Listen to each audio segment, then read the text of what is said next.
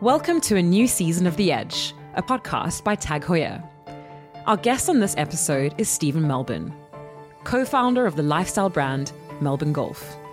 Stephen, along with his wife and partner Erica, are on a mission to inspire today's youth to participate in what they believe is the greatest game on earth. Since its inception in 2017, Malbon Golf has become the go to brand for creative, stylish, and active people. It's known for its unmistakable branding and playful curation. Stephen tells us what makes it so attractive to its close knit community and what he thinks the future holds for Malbon Golf. I'm your host, Naomi Schiff, and this is The Edge, a podcast by Tag Heuer. I was running a studio and I was working for Toyota. I was working for Nike Golf, HBO typical strategy, consulting, creative direction, making a ton of content, short form videos for YouTube with branded content where that was basically what was happening. I was not golfing. I was um I was doing more like art stuff and um, you know had a young family so I had two boys and my wife and the kids were were very young and our offices were on La Brea and we switched over to Fairfax and opened this little shop. And it was very interesting quickly to, see like golf is such an addictive thing where like within the first month or so that we were open, both Justin Bieber and Justin Timberlake like just pulled up on their own and came in and said like, "Hey, is it okay if I hit golf balls in the room?" You know, it's like you're, you're, Justin Bieber. Like you could do whatever you want. Of course, you could go in there and hit golf balls. And then um, it just moved really quickly. Like George Lopez, Kendrick Lamar, Travis Scott, like all of these people were like around. And because of the neighborhood where we put a golf shop was so non traditional of where you would put a golf shop, you got to have new people experience. Like I remember people would come into the shop and say, like, I've never golfed before. And then I would hand them a putter. We had a putting green in the shop. And I would say, okay, so just put that ball into that hole. And they would do it and i'd say okay now you've golfed. Like that's it. It's that's all you're really doing. It's like uh you know you start putting then you learn how to chip and then you learn how to hit it a little further and a little further and a little further and it's such a um instant gratification when you hit a ball, whether it's good or bad. Like you don't need many, you know, to get you hooked. Like if out of a hundred shots you hit one good, all you're gonna remember is the one good one, you know, and that's what makes you want to get better. So you can hit 20 out of 100 good or 60 out of 100 good, but you're never going to hit 100 out of 100 good we didn't even know we were gonna like be a, a clothing brand. We th- we were thinking we could open like cafes and do simulators indoors with a cafe or a restaurant, and we could. We were thinking it may end up being like a golf training facility where we have instructors and people could come indoor and get lessons. Because in Los Angeles at the time, it's all of the courses that are close to Hollywood are private and the ones that aren't close are the public ones. So there's a lot of traffic in LA, and it was like if you lived in Hollywood, it was quite an ordeal to have to travel, you know, 20 miles or something to go play golf, get lessons, etc. So we really had no set expectations of like what the brand was. It was just more of like a feeling we were trying to curate. And um, yeah then when people started buying the stuff it was really cool. And it was really cool to see like uh, the first polos and quarter zips and you know were Nike. That was like we were buying Nike, sending them our logo, and they were putting our logo on their polos and quarter zips and windbreakers or whatever, and they were mailing to us, and then we would position everything in the shop beautifully and um, people were buying it but i started to realize that like the exact same things they were buying you could buy the same exact SKU at like a mega golf store or a sports store like Dick's Sporting Goods. Like you could buy the exact same polo down the road for less money than we were charging, but they were buying it because they wanted our logo and they wanted that feeling to be a part of their life. And so that was cool to see that like you know, you could buy the same thing around the corner for 10 bucks less, but they're buying it more expensive at our shop because it has our logo and I realized that like they don't really care about the Nike polo. They just want our logo and so the next evolution of that was like, well, why don't we just make our own polos because obviously people want our polo. They're just buying it. It's like um if you go to like a Four Seasons hotel and you want to buy a a windbreaker that says Four Seasons on it so you can remember your wonderful trip you went on, you're not going in there like I want this brand. You're going in there because you want Four Seasons written on a sweatshirt or a windbreaker or a pullover. And so um that was a cool experience to realize that like our branding is is people relate to our branding enough where they want to buy it on things and they want our branding more than they do Nike, which is you know, a great feeling. One side is is sharing and and trying to inspire young people to realize that golf isn't as snooty or, you know, uptight as they may think. And then at the same time it's it's showing the older kind of traditional older guard of golf that young people who are creative are not uh, necessarily as like tasteless as they may think or offensive as they may think. So i think it's a a double-sided sword. It's like getting younger people to to just participate a bit, whether it be through video games, through fashion, through golf itself, um, and getting the older guys to realize that, like, you know, golf is a sport where you can, like, be proud to get dressed and you can dress yourself and you can um you know match your vest with your sweater or your your polo and your pants and your belt and your shoes and it's like it gives you know grown-ups a, a, time to play dress up if you will. And the fashion of golf all the way back to like jfk or or frank sinatra and you know um payne stewart and freddie couples like all of these different people were so inspirational to me as a young person to like I would want to dress. You know, like I wear sweatpants in the house or I wear sweatpants to go get coffee and things like that. But if I go play a really nice golf course, like I want to dress like my Sunday best. Like I want to dress up. I want to put on, you know, a look that makes me feel better and i think i guess if you you you feel good you look good you play good is uh the hope the challenge is like any for any brand it's it's kind of um the chicken before the egg right? So you want to make like really high quality great products but you can't make high quality great products if the quantities aren't high enough.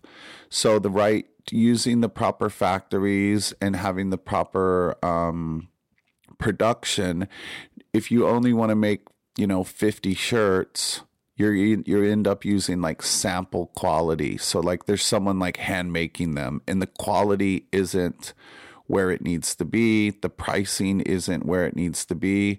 So the challenges are like making good stuff on your own when you don't have enough people that want to buy it. And the company was very underfunded as well. So like we put in our own money, my wife and I, and like my mom and my my wife's mom, um, they put they helped us, lent us some money, etc. But it was very much uh, everything was a challenge. You know, like. Um, nervous wreck buying stuff because we didn't have enough cash flow to actually like if you bought too much stuff and it didn't sell, we would be like out of business immediately.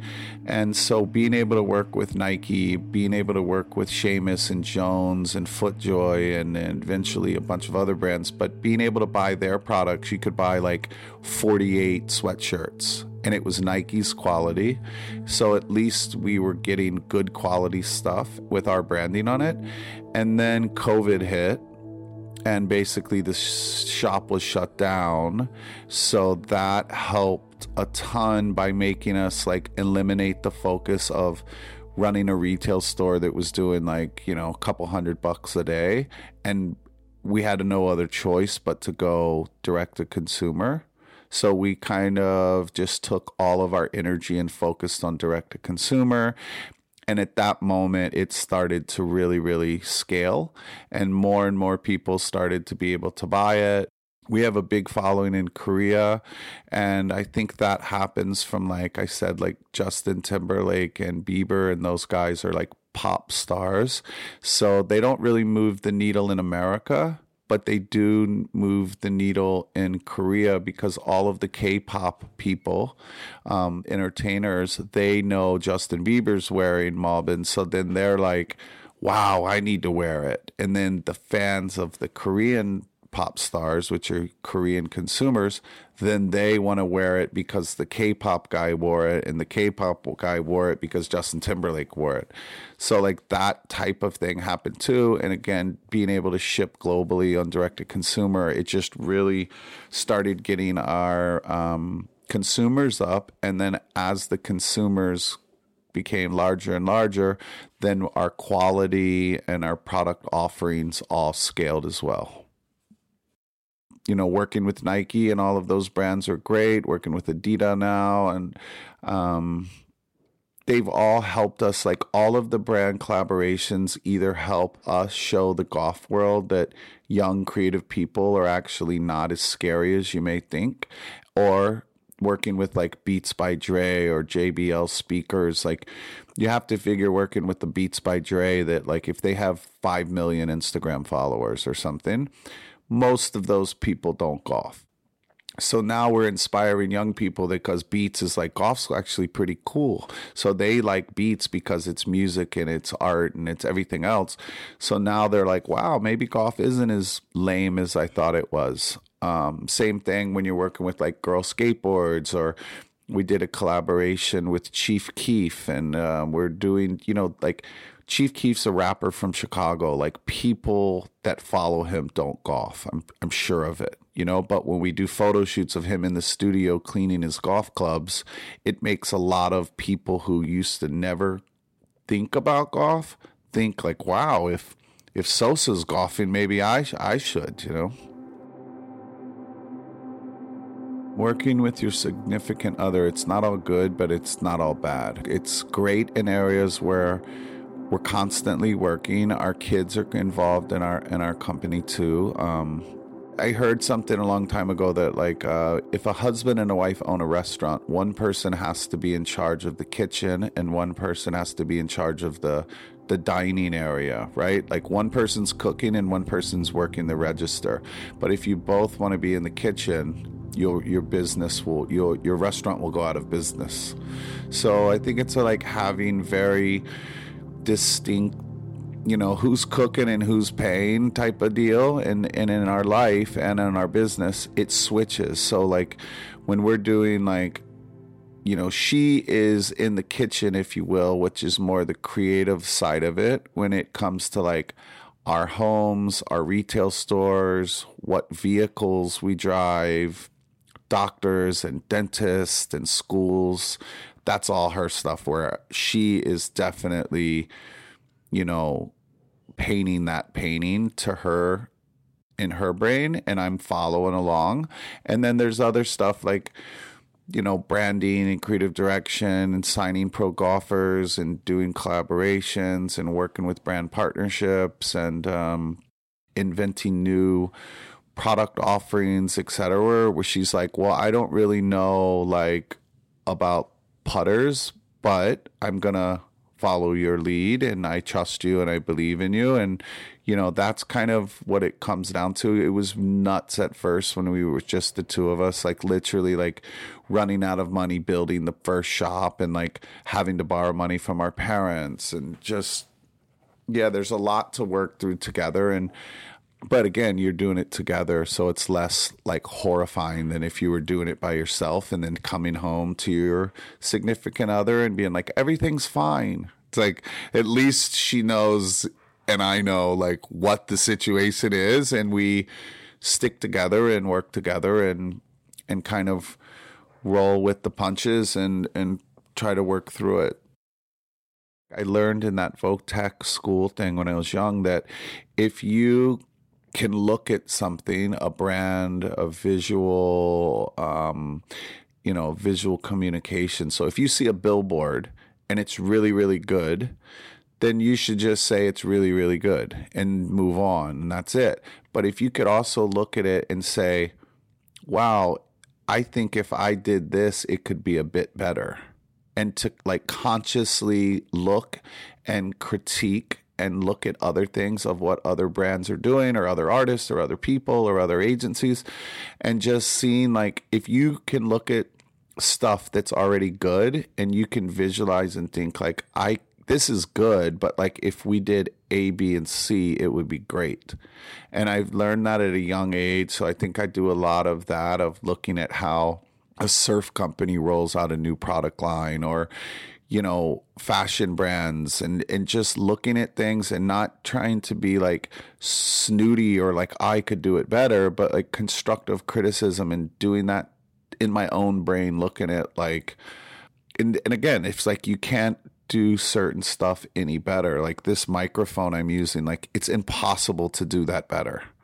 Right. And you just have to move on. Like that branding with the logo, black and white on it perfectly. Like that's it. It's as good as it's going to get. Don't waste time on it.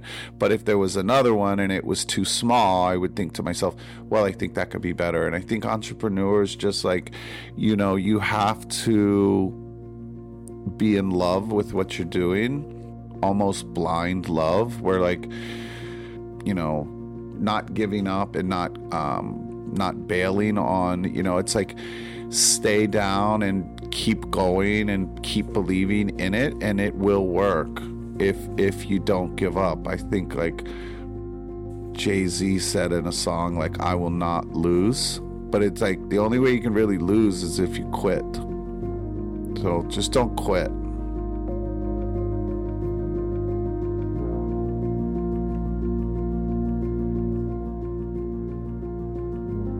According to you, what is a successful company? I mean, I guess like obviously it needs to make money.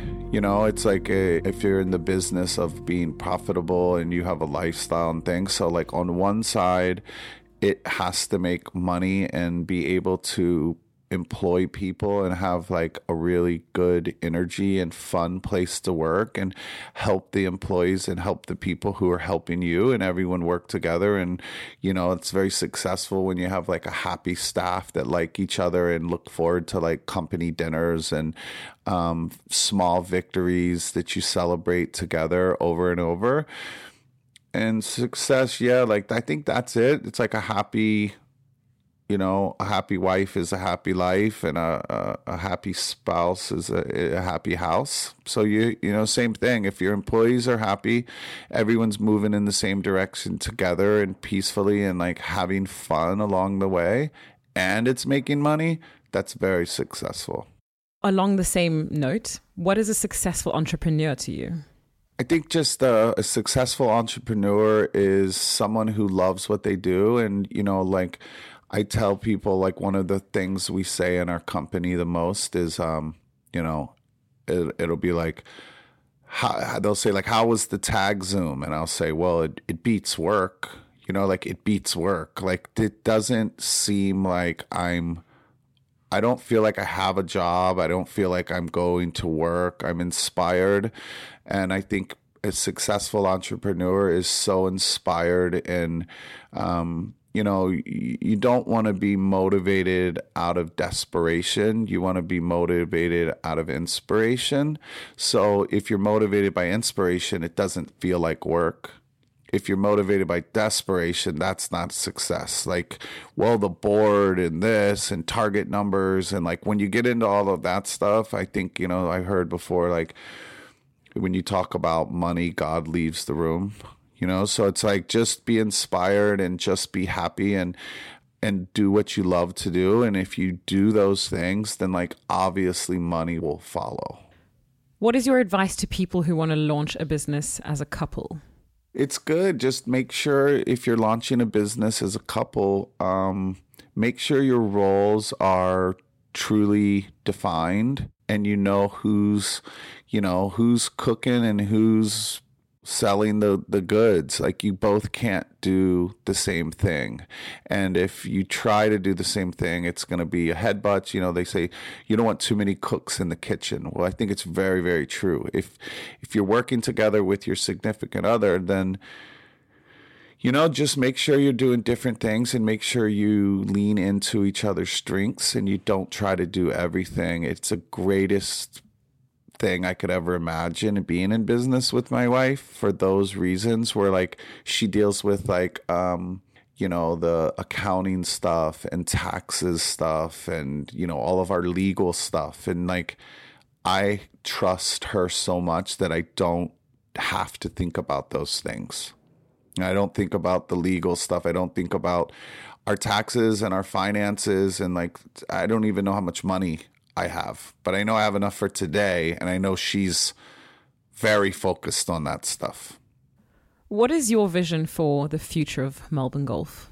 I think my vision for the future of Malbon Golf is to kind of, I think we've done a really, really good job at getting to maybe like five or 10% of the golfers in the world that know who we are and love us and are a part of um, this kind of movement or whatever. But you know, I think it's about inspiring more people and it's about getting towards like more the mainstream, but doing it in a very like, you know, um, personal way and not just jumping in and doing it too fast, but like slowly but surely and, and getting it you know, around more and more people. We have PGA players on the LPGA. We have Charley Hull and Lee Six, and we have um, Jason Day, uh, who's former world number one.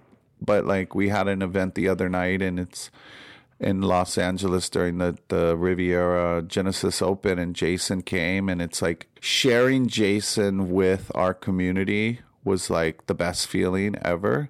But it it was almost more rewarding to share our community with Jason because he's such like a pro golfer. He stays his life. He doesn't get to be around, you know, a couple hundred people who are like creatively the creative energy in the venue in the space was like overwhelming to him and he just had the best time ever. But like I think it's in a um it's like a revolutionary feeling when you can like be yourself and you know, Jason's a 36 year old dude that's like played on golf tour for 17 years, but like he likes fashion and he likes music and he likes skateboarding and he likes art and he loves all of these things. But when you only get to see these pro golfers on TV, you don't realize that they're actually humans and they have passions and they love subcultures and you know it's it's i think it's just a matter of like keep doing what we're doing and like trying to urge people to be who they are and be proud of it and and be respectful. But you know you're awesome. And just i think the more we can share that and the wider we can kind of uh, the louder we can use the bullhorn to um, spread the messages and and the feeling of our brand. And um, yeah I love that approach. How would you say you think Malbon golf is changing the perception of golf amongst youth? Uh, and how would you say that that sets you apart from your competitors? Uh, I think we're changing the. It, it's basically like we were kind of the first brand to be ourselves in golf and show all of our other love and passion points as well. So since we were one of the first, I feel like we've there's thousands of other brands that are like I'm kind of like Malbon and I want to like make my own brand too. And like I don't think of I'm golf is a sport where like I love golf so much that like I'm a fan of every single golf brand you know and like i don't look at any brands as our competition. Like there's brands that are smaller than us that are creative and that are cool and you know i'm a fan. I mean do they have challenges ahead of them of course right? Like i went through the same things they're going through and how do you go from 5,000 Instagram followers to 50,000 to 500,000. You know, they have challenges ahead, but it doesn't mean I'm not a fan of them and it doesn't mean they're not doing something good in creating a a full movement, right? So like one brand by themselves can't create a movement, and I think what Malbon did was made people have confidence to be able to you know, try to live out their own dream and their own vision of what golf is to them and what golf and lifestyle looks like. So now there's thousands of brands on like the creative side that I love and I'm fans of. And then I'm also like super fan, like Tiger Woods just started his own um, golf brand a few days ago called Sunday Red and like I see like the trolls on the internet like hating on you know the logo or the name or the clothes or something and it's like it's Tiger Woods like you can't hate on him there's like he's I love Tiger Woods I love golf like I'm a huge fan of his brand, but I'm a fan of, you know, like different from when I was snowboarding and I was younger. It was like I rode a certain snowboard and like I only liked that snowboard company. But for golf, like I love Titleist, Callaway, TaylorMade, Mizuno, Honma. Like I love all the golf brands, big ones and small ones. And so I don't really feel the competition is like myself. I think like if I stay inspired and I wake up early and I stay positive and I'm present, and like I don't really have that much competition, if you will. Is this collaboration with Tag Heuer Malbon Golf one that is synonymous with success to you, or what does it represent for you? I think with Tag, it's obviously like a heritage brand. My grandfather bought me a Tag watch when I was very young.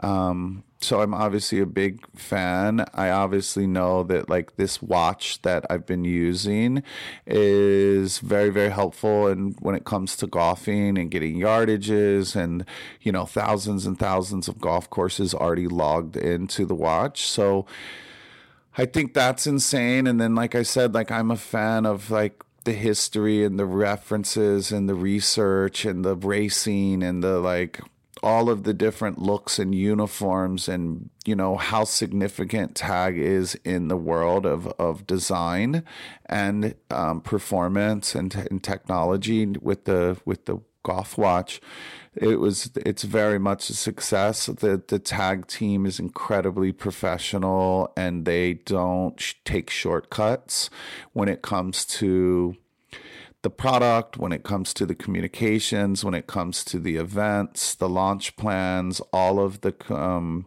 advertising and marketing, and the POS and the store design. Like the level of detail is insane. And I'm just honored to have been able to work through this whole process um, all the way into this you know podcasts we're doing now. And erica and i will be going out to seoul for uh, the launch on i believe the 23rd and just yeah that the perfection is definitely what comes to mind when it comes to the team and the products and um, just the overall like good vibes and excitement from like the CMO all the way down to like the designers and the communication people, the retail people, the global team that worked on this project and I'm honored to have shared the time with them. Fantastic. Well, on that note, I come to our final question. This is a question that we'll be asking all of our guests on this season of the Edge podcast. And you are our first guest this season, so you have the honor to answer the question first. So, no pressure at all. But what does the Edge mean to you? Um, the first thing that just came to my mind is the Edge is like, um, the edge is like the furthest point you can go before return, right? Like, so there's like, you know, um, if I'm like dreaming, sometimes I go over the edge and then I'm like, when I wake up, I'm like, thank God I, I was dreaming because you don't want to get stuck over on the other side of the edge. So I think it's like the feeling of like butterflies and like, um, chills almost and like fear and excitement and um, the the the unknown and it's like just before you fall over the edge you like take a step back it's like that feeling of uh, almost like horrifying and like amazingly exciting as well that is a fantastic answer and one that I think is incredibly descriptive for our listeners. So, thank you very much for that. Thank you very much for your time today. It was an honor to hear your story, know more about the brand, more about you, and it's been a pleasure. My pleasure. Thank you so much. And I can't wait to hear and, and see the pod and Fantastic. see the release. I, I can't you. wait for you to teach me how to golf better. yeah, come to Seoul in the fall I will or do. Pebble Beach. Thank you. Thank you so much.